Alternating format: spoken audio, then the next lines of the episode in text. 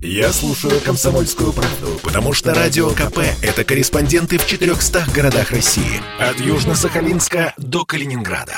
Я слушаю «Радио КП» и тебе рекомендую.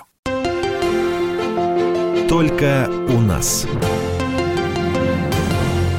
А это радио «Комсомольская правда». Меня зовут Павел Садков, рядом со мной Николай Мысин. И у нас сегодня потрясающие совершенно гости.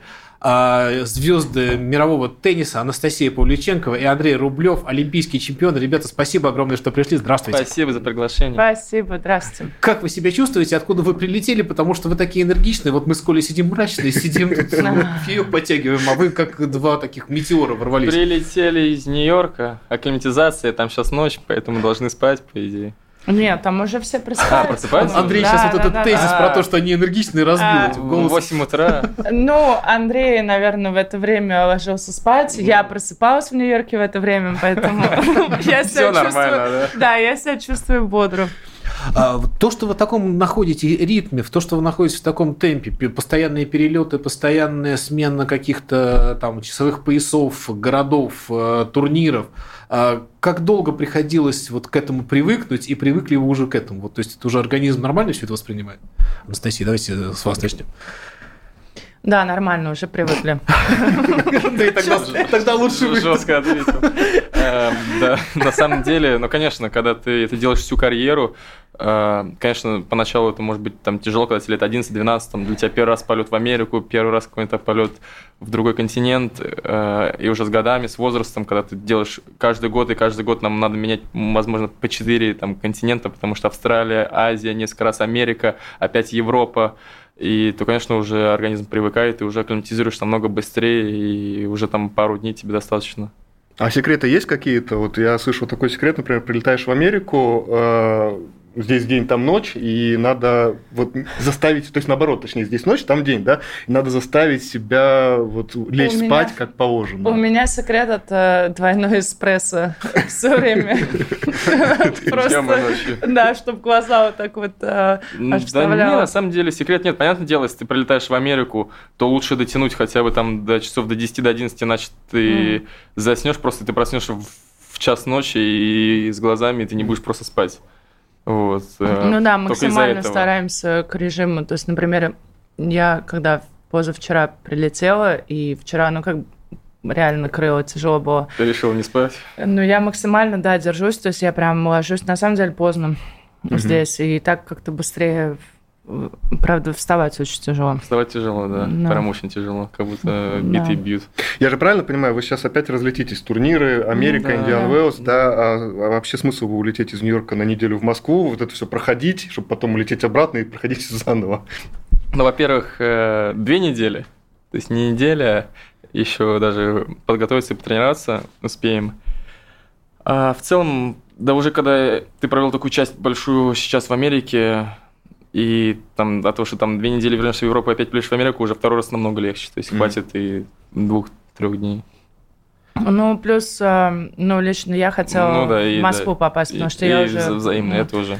Я устала Там немножко. Ну, да. все время, да, мы все время в разъездах, и я максимально хочу Когда есть возможность да, вернуться домой. то- да, я поэтому прям плевать, думаю, даже на пару дней все равно приеду. Ну, Согласен. то есть семья, родные, друзья, вот просто, да. А, Да, да. А, Я слышал версию, что теннисисты это самые насмотренные сериалов и кино люди, потому что они постоянно в самолетах что-то Э, В смотрят. баблах мы еще, Да. в баблах все время на турнирах же у нас это нельзя выходить последние года три я сплю в самолетах. Я не сплю до вылетов, чтобы спать потом весь самолет. Да, я, кстати, тоже в самолете могу спать. И прям так весь быстрее полет. полет проходит. Да, я прям тоже могу весь полет спать э, легко. Ну, то есть сериальчики это не ваша Ну, история. В самолете как В самолете нет, но- Да, могу фильм посмотреть, который там предлагается уже непосредственно, который от экрана в Не сиденье. прокатило, да, что твоя версия не сработала.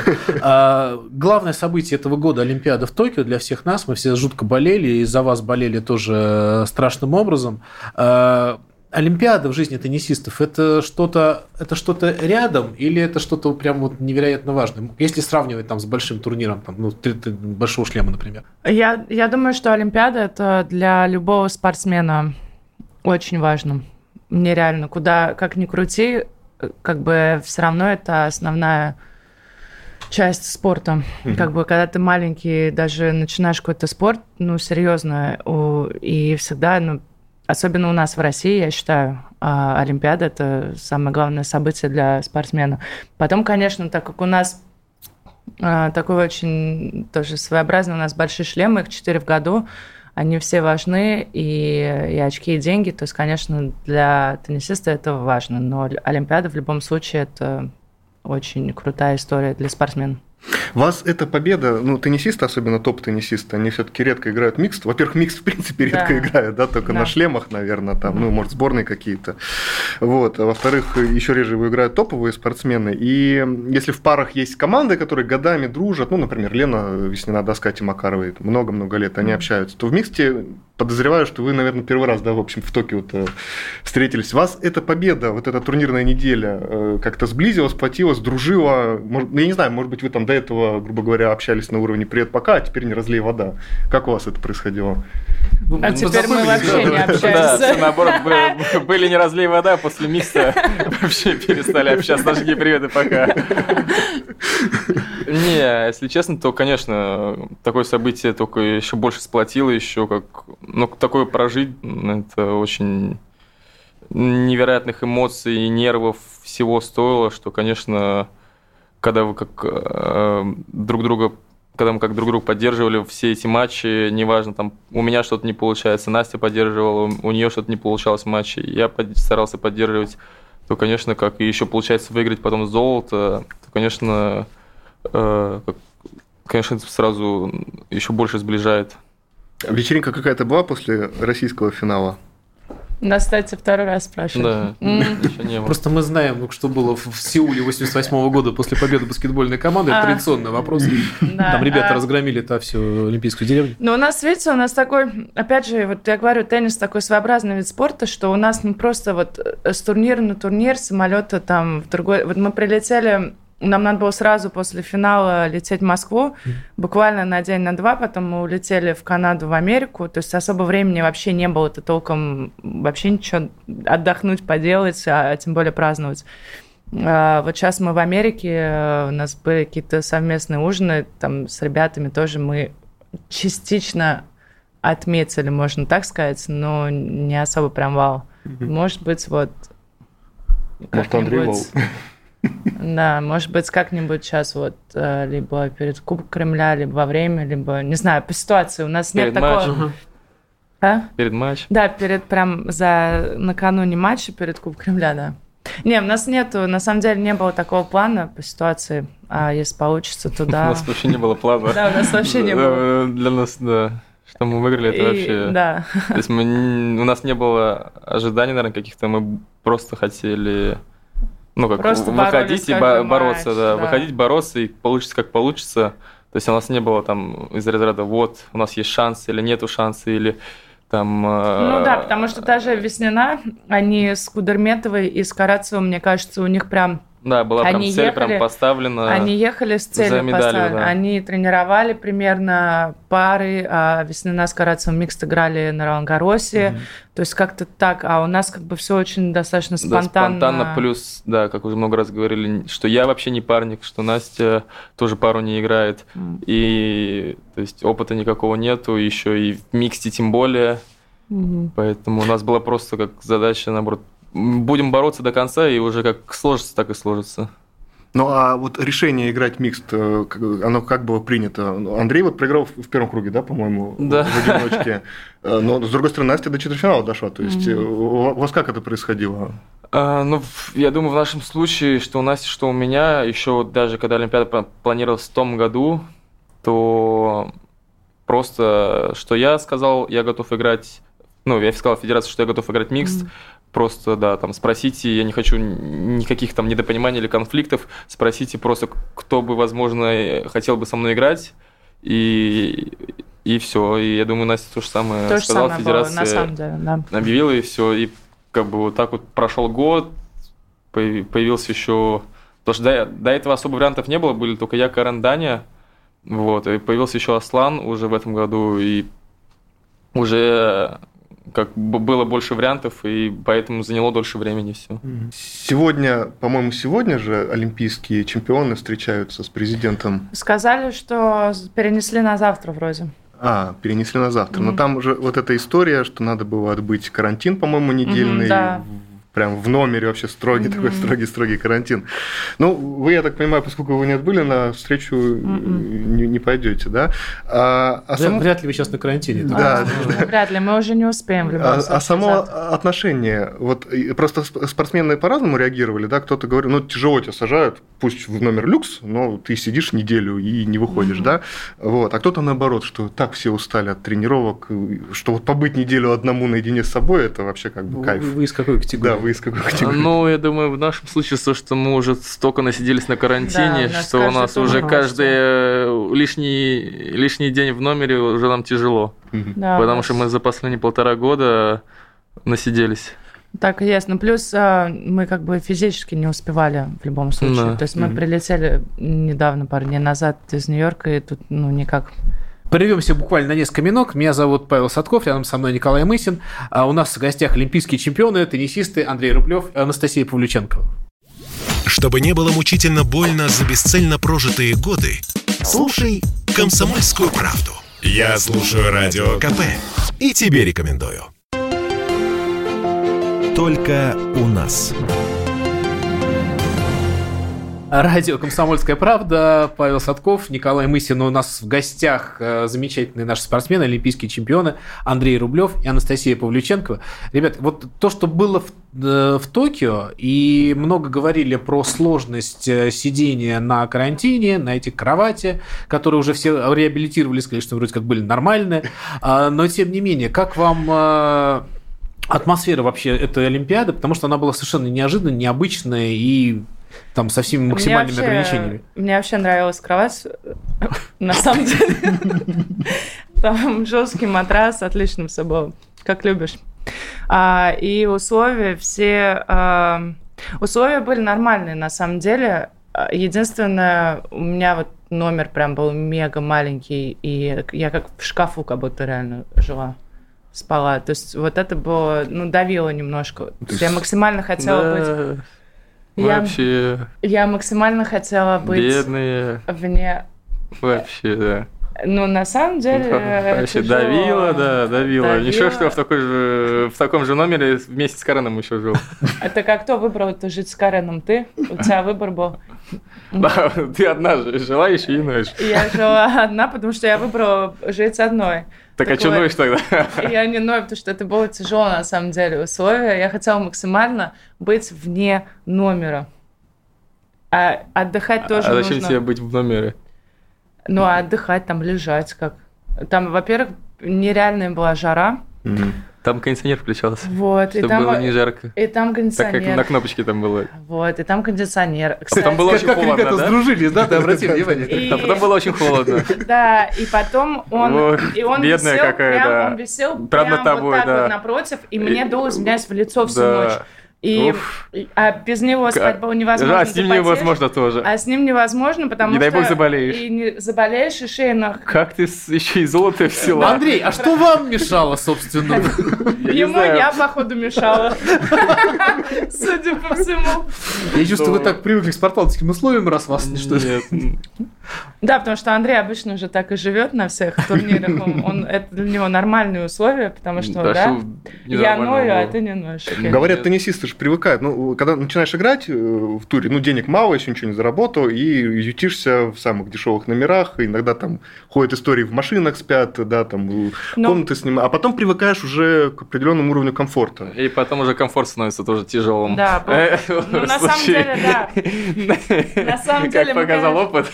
Мы, ну, мы достаточно мы избалованы Зажрались. среди, да, избалованы с- э, среди остальных, наверное, спортсменов. нормальные условия, да? Это Да. Не, условия шикарные у нас. турниров, То да. есть вообще. Да. Когда ты доходишь вот до мирового уровня, условий, Да. ты живешь в крутых отелях, все всегда, особенно ты, если еще, а, ну, какой-то у тебя статус в уровне есть, тебе всегда люксы номера дают, всегда тебе персонал с тобой там бегает, все, что нужно, все делают. То есть, За Андреем бегает персонал, за мной не бегали, но в любом случае эм, номера хорошие.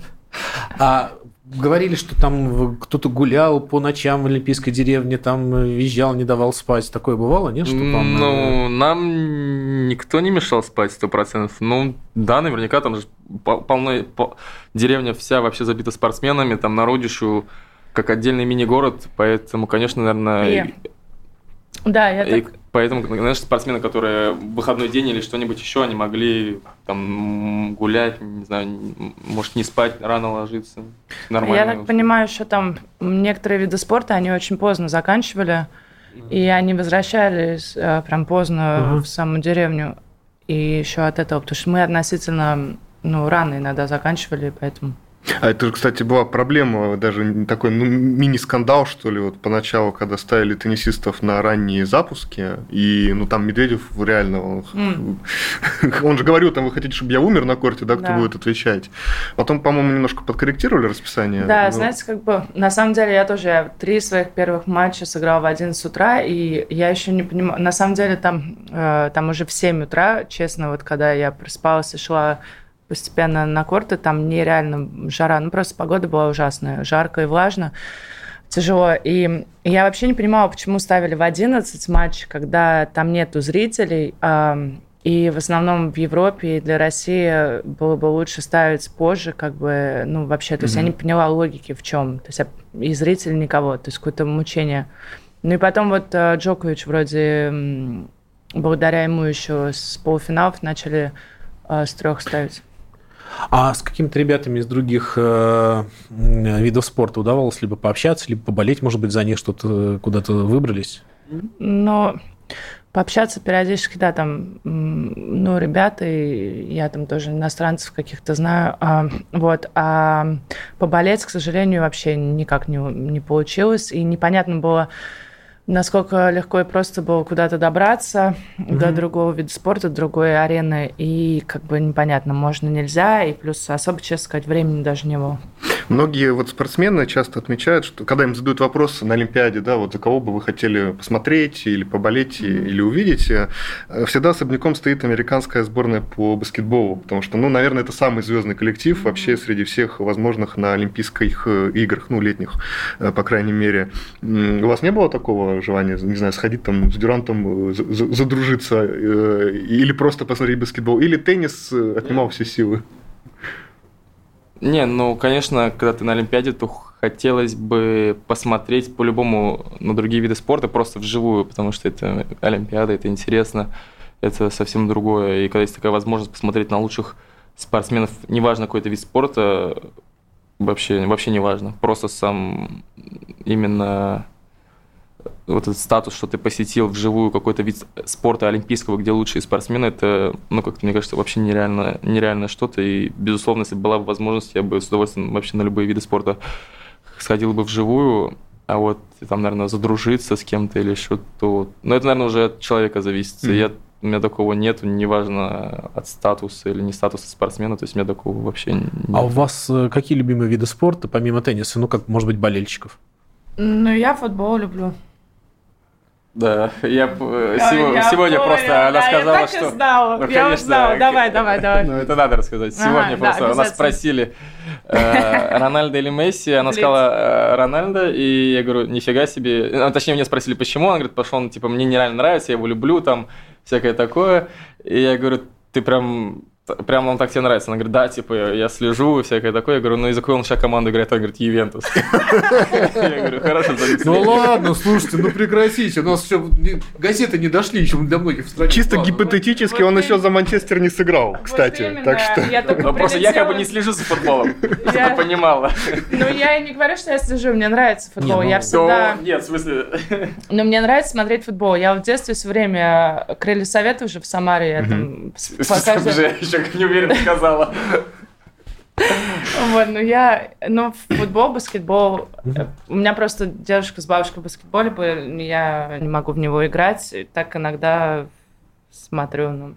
В Самаре был. Как я, в общем, раз Ну, в Майами Heat, когда в Майами приезжаем на турнир. Или Лейкерс там в LA, ну все. Вот такое вот. А. Ну, в моем случае, наверное, хоть я из сам спортсмен, но как-то вообще за видами спорта не слежу. Так, не знаю, как так, почему так сложилось и как, ну... Я сам люблю какие-нибудь другие виды спорта делать для себя, а, какие-нибудь адреналиновые. Бокс? Я Ну, бокс это из- больше из детства, из-за отца, а так само то всякий сноуборд, вейкборд, хоть это и не... Так а я вас тоже, но я боюсь. трен- тренеры не ругают э, за такие увлечения экстремальные? Ну, как бы получить? в нашем случае, у нас же индивидуальный вид спорта, мы сами же набираем себе команду, то есть мы ни от кого не зависим, поэтому мы сами дураки. У меня брат неплохо катается на сноуборде. Мы пару раз... У меня было такое, когда я психанула, проиграла какой-то турнир, и говорю, все, меняю вид спорта, пошла в сноуборд, взяла, мы по- с друзьями пошли кататься в снежок, что ли, у нас закрытый, давно это было. И я... я... Слишком. И я, и я, неважно, я падала, Снеговик. падала, падала, и отбился реально копчик так, что потом мне надо было Болело. лететь, да, на Инзанволс, я даже в самолете не могла сидеть, я уже думала, что все, пипец, приехали, сейчас МРТ пойду делать, дура, типа, зачем? Ну, как бы вот, поэтому это главная причина, а так мне тоже вот сноуборд, я бы сто процентов каталась. Прервемся буквально на несколько минут. Анастасия Павлюченко у нас в гостях, Андрей Рублев, наш олимпийский чемпион, теннисист. Андрей Карацев. Прервемся и вернемся в студию. Каждый понедельник на Радио КП. Десант здравого смысла в лице Дмитрия Гоблина-Пучкова и Наданы Фридрихсон борется с бардаком окружающего мира и смеется в лицо опасности. Давно хотела вас спросить, какой у вас самый любимый мем последних двух месяцев? Их, по-моему, такое количество, что их даже запомнить невозможно. А вас не заразил тот мем? Вы рыбов продаете, нет, показываем. Красивый. Смешной. Вот. Ну что, давайте попробуем этот мем. Дмитрий Юрьевич, Зеленский отчет начал. Значит, Крым собирается куда-то тащить. Ну, если он собирается, то, как говорится, тащилка еще не отросла. Слушайте Гоблина и Надану каждый понедельник в 7 часов вечера по московскому времени на радио «Комсомольская правда». Только у нас.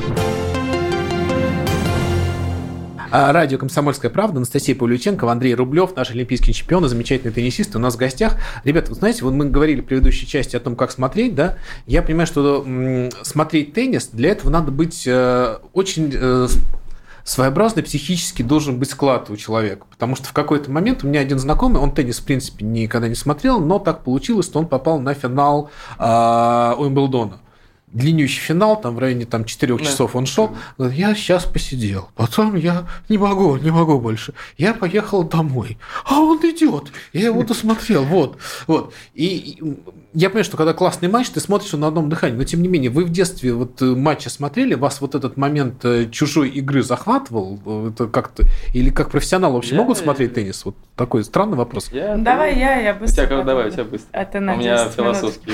Да. А, ну, я вот так с с начала до конца мужской мне прям тяжело. Но если пять сетов, а, я поэтому вообще мне жалко зрителей, особенно кто ну, не любит или первый раз пришел на теннис, мне кажется, это ад. Вот. Ну, а женские там у нас тем более всегда все непонятно, что как, с любого счета развернется, повернется. Вот это прикольно. И три сета быстро. Да.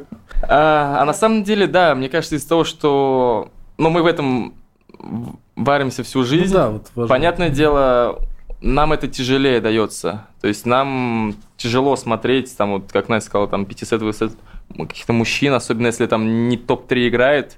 Как бы в моем случае я смотрю, могу смотреть теннис, чтобы что-то подчеркнуть для себя, какие-то нюансы соперника, ошибки, либо свои какие-то матчи, что нужно улучшить. То есть я больше вот для рабочего момента это смотрю. А вот так просто смотреть, то есть то, что ты в этом варишь, понятное дело, это уже не так... Ну, это не, не так интересно, потому что в этом каждый день. Мгм. И я думаю, так у всех спортсменов на свой вид спорта. Когда ты в этом всю жизнь, тебе не так это доставляет удовольствие смотреть это. Вот. А если как раз-таки, мне кажется, человек, который не из тенниса, и он попадет именно на харизматичного какого-то игрока, потому что особенно там предыдущие года прям вот таких, наверное, ярких, харизматичных не было, как сейчас вот молодые игроки есть какие-то, которые харизматичные, за которыми интересно наблюдать. Там лет шесть назад такого не было, вот особенно, да. И мне кажется, из-за этого это тоже тяжело смотреть. Это как в любом виде спорта, когда есть какой-то один вот лидирующий э, спортсмен, за которым то есть все следят, и он именно самый популяризирует спорт, как там было с боксом, с Майвейзером. Потом, когда он ушел, сразу резко э, у UFC выросла популярность, чем даже у бокса. Потому что у UFC Макгрегор и эм, Нурмагомед и то же самое с теннисом, когда были Марат, я думаю, вообще все смотрели. Только из-за того, что Марат. И это было всем интересно.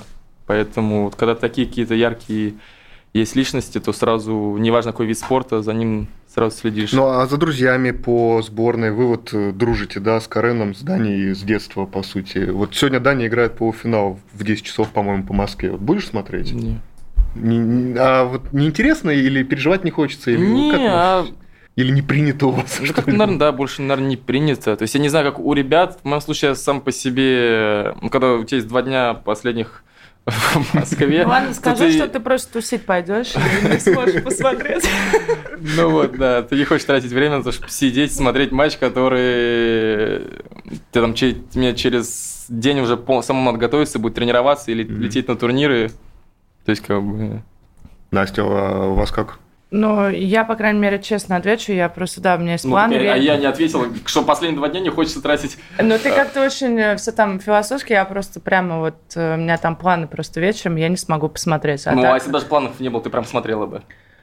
Вот Во- честно. Если планов Если не бы- было, если вот ты прям включила онлайн-трансляции и смотрела бы. Если бы я дома была, возможно, да. Но весь матч, опять же, повторюсь, не, Ну, не смогу, если там Нифига 5 себе. сетов. То есть ты сама говорила, невозможно смотреть, а теперь, если бы я была дома и не Если было б я бы включила. Если бы я была дома, Ну, я ты бы, если включила- дома была бы, не включила бы, ты бы включил сериал бы какой-нибудь. Ну, ты вот видите, он может за меня отвечать, в принципе, он знает, это лучше, что я буду делать дома. Мы встречались уже с несколькими ребятами нашими, приехавшими из Токио, и такая мысль у меня родилась. Вот ваше поколение совершенно какие-то вот какие-то абсолютно свободные, правильные. Ну, то есть буквально еще там несколько лет назад приходили наши победители, это было такое вот, вот э, мурчание, «Ну, я должен Так он тоже такой, он просто со мной э, более веселый. А, то есть это вы сделали Раскрепостили. последним человеком. Ну, Здорово. А, я понимаю, что у вас индивидуальный вид спорта, что у вас, конечно, совершенно другие там понятия о накачках, нет такого, чтобы тренер сказал, ребята, сегодня мы должны всех порвать, да, но тем не менее, если бы вот к вам приходили люди, которые там как-то накачивали или там говорили, что вы должны там что-то сделать, там как-то ставили в какие-то рамки, вы бы как к этому отнеслись? Вас могли бы в такой атмосфере работать? Просто, наверное, эти люди бы ушли бы из этой команды. Ага. Но как бы в моем случае я могу ответить за себя, то я просто сам по себе очень э, максималист и от себя требую больше, чем кто-либо будет от меня требовать. То есть меня заставлять не надо, и когда еще начинается, ты должен, если это в какой-то в правильной подаче, в какой-то ну, в хороший, который человек меня понимает, и будет говорить, да, да, типа, там, постарайся, там, наслаждайся, ты должен, ты можешь выиграть, там, сегодня, верь в себя, там, какой-то в такой вариант, да, а если это какой-то нет, ты обязан, там, типа, ударом, ударом кулаком, там, если не, не выиграешь, там, это будет конец, то, как бы, ну, вот, конец, как бы, выход. Давайте сразу же, конец пусть будет. То есть, как бы, такой подход, это только хуже, я думаю, для всех спортсменов. Даже если этот человек, спортсмен не понимает, но это только он уже задавливает его в рамки, в какие-то, в давление экстра, ни с чего, что не дает спортсмену раскрепоститься. А, да, сто процентов также. Во-первых, у нас есть выбор выбрать э, людей, которых мы хотим в своей команде. Во-вторых, я, у меня первая реакция все делать на зло, когда мне что-то запрещают. Или... Ну, потому что у меня папа такой был. Сиди детства. ровно. А, нет, у меня просто папа... У меня папа такой был, и в детстве как бы мне ничего нельзя было, и все было строго, поэтому у меня прям такая реакция на все. А вот когда у вас, ну понятно, что в детстве в любом случае, когда ребенок попадает в любую спортивную школу, неважно, да, это прежде всего дисциплина, прежде всего какая-то вот, ну жесткость, да, наверное, по отношению к ребенку. Вот как вы это пережили и как вы вообще относитесь к детскому спорту? Вот этот вот момент, ну не знаю, если это фигурист, в любом случае вот там человека там, ну как, ну, можно сказать, ломают, да. Было такое, нет, вот вас? Как вы это пережили? Ну, у меня гла- глаз дергается. Он у всех дергается. Это, это... Но н- да, на самом деле тяжело сказать, потому что я там, где я есть, то есть сегодня, и все, слава богу, хорошо, значит, наверное, не зря все это было. Если вспоминать, понятное дело, то понимаешь, что очень много моментов было вообще каких-то, ну, ненормальных в плане там тренерского подхода, который вообще ну, не, не, как-то неприемлемо не должно быть. То есть я понимаю, что ну, это вообще неправильно, это не помогает, это только хуже делает э, Потому что в итоге, если, ну, как бы, этот там ребенок, неважно, или, или человек, он будет этот любить спорт, он будет сам делать. То есть, а если он не любит спорт, ты его хоть палками пинай, хоть он только пошлет всех и скажет, я не, еще вот тем более в жизни никогда не хочу этим буду спортом заниматься, лишь бы заберите меня отсюда. Поэтому здесь смысла как бы нету. Он это так же, как если запрещать кому-то что-то делать, если он захочет, он все равно сделает. Понятное дело, что какая-то должна быть дисциплина Да, адекват, я- ну, адекватная. Э, Нет, я считаю, без дисциплины, без жесткого подхода никак, просто потом... Ну, адек- Нет, адекватная должна быть дисциплина.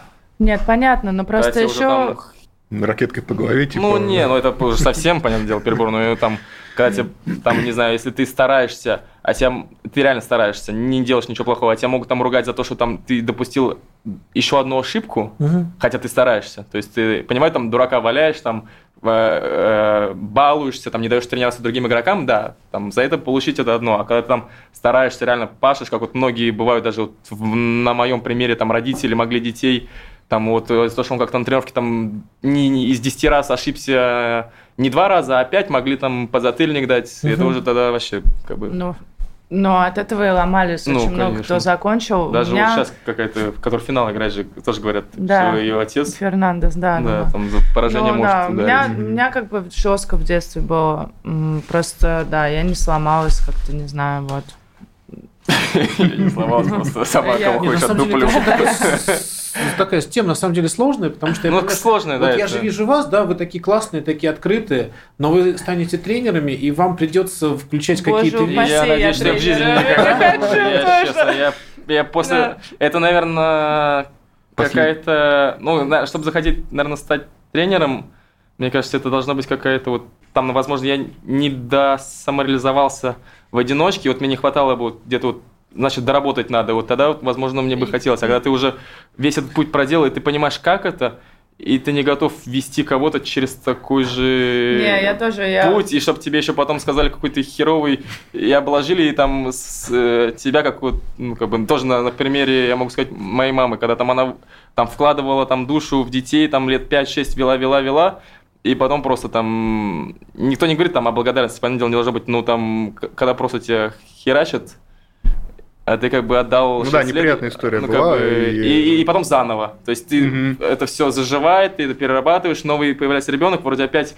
э, там все вкладываешь, вкладываешь, и потом в какой-нибудь момент у родителей сносит кибитку из того, что кажется ребенок особенный, и все. И Не, ну я это- тоже, боже упаси. Ну, это с детьми, а с- тренером. с, с готовой там звездой. Ну, никогда не Оно, говори никогда, но так- я как бы... Не, да, никогда я никогда не говори, но с готовый. Ну а как? У тебя все равно должен быть опыт, я считаю, тренерский. Неважно, какой у тебя был уровень игры, ты можешь понимать в теннисе 100%. А Если чем выше ты играл, тем ты больше понимаешь, особенно этих моментов внутри, в плане психологических, как и что нужно делать, но все равно нужен оп- опыт р- работы, коммуникации. Педагогические какие-то еще знания. ну да, конечно. просто даже уметь, грубо говоря, донести до там банальных технических элементов, проработать это, чтобы уметь э, ребенку поставить это. Прервемся буквально на несколько минут. Андрей Рублев, Анастасия Павлюченко у нас в гостях. э, И вернемся в студию. Однажды политолог, ведущий радио КП Георгий Бофт, предложил своему соведущему Ивану Панкину. Давайте один из будущих эфиров проведем с Женеве. Легко. Надо будет попросить нашего руководителя, чтобы он нас туда командировал. Я думаю, что в принципе это возможно, но только нам еще по статейке бы написать тогда какой-нибудь из Женевы. Нап- Напишем. Ну, Например, хоть как в Швейцарии десять. относятся к русским. Да, Такое. господи, такого мы можем навалять вообще-то. Нет, ну не надо валять, давайте честно напишем. Кучу, кучу целую статей напишем, прям не сходя с берегов Женевского озера. Георгий Бофт знает, как навалять врагам и что рассказать добрым людям. Вся палитра информационной картины в программе «Бофт знает». Слушайте каждый четверг в 6 часов вечера по московскому времени. Только у нас. Радио «Комсомольская правда», Павел Садков и Николай Мысин в студии. У нас в гостях Анастасия Павлюченкова и Андрей Рублев, наши олимпийские чемпионы, теннисисты. А, Ребят, мы начали говорить про а, будущее, да, и всегда этот, этот вопрос как-то сложный был для наших, ну, российских, советских спортсменов, что будет дальше, потому что многие не думали о будущем. Ну, как-то я знаю историю про НХЛовцев, которые приезжали, в первом же всю, весь свой контракт тратили сразу на какую-то квартиру, машину, и у них ничего, собственно, не осталось. Они возвращались сюда без денег, без всего. Mm. Вот вы думаете о будущем? Вы как-то то, что сейчас зарабатывается, как-то вкладывается? О будущем, вот я, кстати, часто разговаривала на эту тему, и первое, вот как-то в основном игроки говорят, я там буду делать то, у меня есть идея, я там бизнес, там кто-то... Все, у всех так. Да, кто-то там э, родить, выйти замуж. У меня, честно, вот первое, кайфовать для себя, потому что, ну, настолько э, жертвовала очень много многим и там не видела ни друзей, ни семью, то есть чисто тупо делать что-то для себя, хотя бы год, э, пару лет куда-то летать, куда я хочу mm просыпаться, во сколько я хочу делать вещи, которые, потому что мы все время под режимом всю жизнь и с детства самого, и поэтому вот у меня, наверное, это будет первое Потом уже по ходу, ну вот сейчас мне трудно, я считаю, немножко даже глупо говорить о каком-то бизнесе вообще. Ну, мне нравится смена деятельности, смена картинок, но, может быть, не так часто. Это одна из причин, почему я сказала еще тренером, я точно не хочу быть, по крайней мере, ну, сейчас я вижу, что заново проживать это все из самолета в самолет, да еще и не для себя, а для кого-то. Поэтому да, я сто процентов первые как бы, годы, наверное, вот основной так хотела бы. У нас теннис был момент, когда был вообще спорт номер один, по-моему. Вот я это застал, когда, ну, когда да, Сафин, да, Кафельников, да, вся эта история. При Ельцине. Да, при Ельцине. А сейчас, ну, чуть спокойнее, в том числе потому, что на, на федеральных каналах практически не показывают теннис. Вы себя где больше ощущаете звездами, здесь или в каких-то других странах? Есть это ощущение разности вот, восприятия вас как? Где чаще узнают, грубо говоря? Да. Ну, да сейчас из-за того, что, ну, я могу сказать за себя, сейчас из-за того, что теннис в России снова растет очень, благодаря там к Дане, Карену, Настиному финалу, вот, э, то стали очень часто в Москве узнавать, а так, да, в Европе намного намного больше. В Америке тоже. Да, за границей, кстати, да. В Но... Европе, потому что в Испании, например, теннис очень, да. очень теннис популярен, очень всяких Франции, Италии, и как бы вот в Европе узнают прям много. Мне кажется, за счет Олимпиады еще в Москве да. стало больше. Ну, конечно. Что про... Но вообще, мне кажется, у нас люди еще такие, ну, другая абсолютно ну, у нас менталитет в целом другой. спорт не так развит, да. как э, той же Америке, как у них там... И, может быть, люди еще такие более гордые, то есть, может быть, даже они тебя где-то и узнают, а, но не подойдут. Просто не ну, знаю. Не, не, не, не думаю, Павел поднял эту тему. А, я чуть-чуть продолжу. У нас просто есть же еще один повод э, отметить, э, в частности, Андрея. Да, Андрей, ты же в понедельник будешь пятая ракетка мира. Ты в курсе?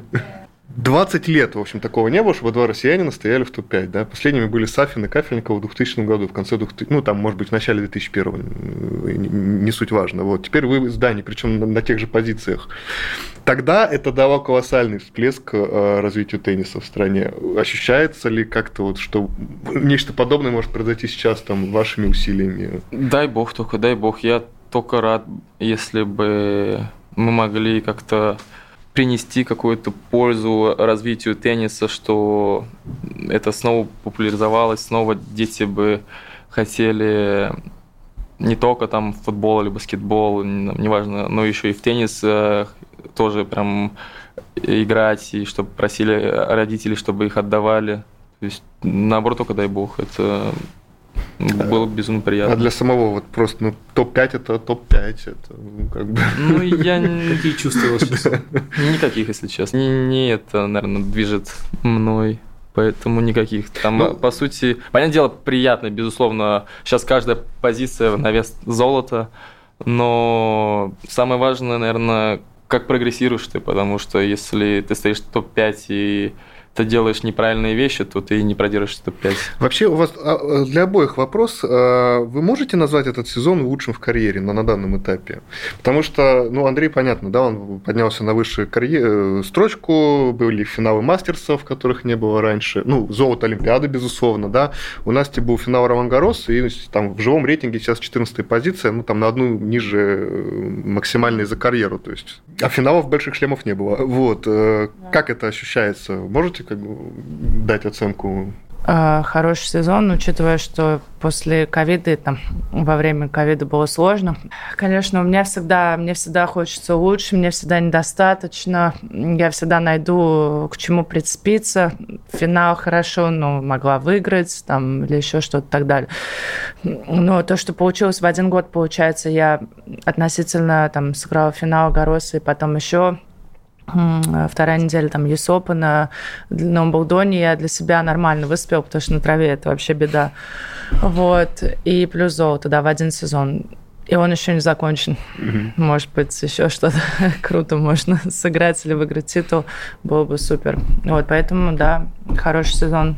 Ну, понятное дело, если брать по рейтингу и по каким-то отдельным турнирам, то, да, наверное, мой лучший сезон – в этом году, безусловно, и даже по позициям, которым иду, но все равно какой-то осадок есть. Осадок от чего? Ну, не знаю, что, наверное, могу намного... Ну, есть за что, наверное, на себя злиться, есть за что критиковать.